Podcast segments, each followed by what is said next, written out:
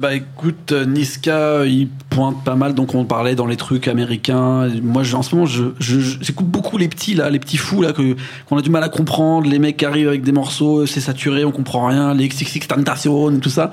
Et là, en ce moment, j'écoute Trippie Red. Ouais. euh, qui est sur l'album de XXX Tentation.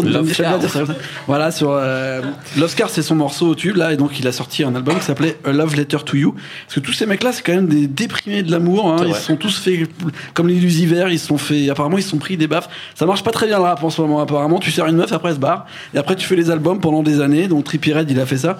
Et il a un côté euh, très rock, euh, avec une voix un petit peu à la, à la Swahili mais avec un univers comme ça encore euh, bah, il y a des corbeaux morts à moitié égorgés par terre et puis des têtes de mort euh, Kurt Cobain on sait pas pourquoi il est sur tous les albums tout en ce moment c'est un peu bizarre euh, et j'ai bien aimé voilà et il sort euh, il sort le vol- il sort le volume 2 de Love Letter to You le 6 octobre et à mon avis euh, vu le vent qu'il a en poupe en ce moment je pense que ça va être très très gros Ouais, dans gros. trois semaines là Très bien. Dans trois semaines à peu près, c'est ton. euh, trois semaines peut-être quatre mais souvent je suis en avance Pile poil pour Halloween. C'est parfait.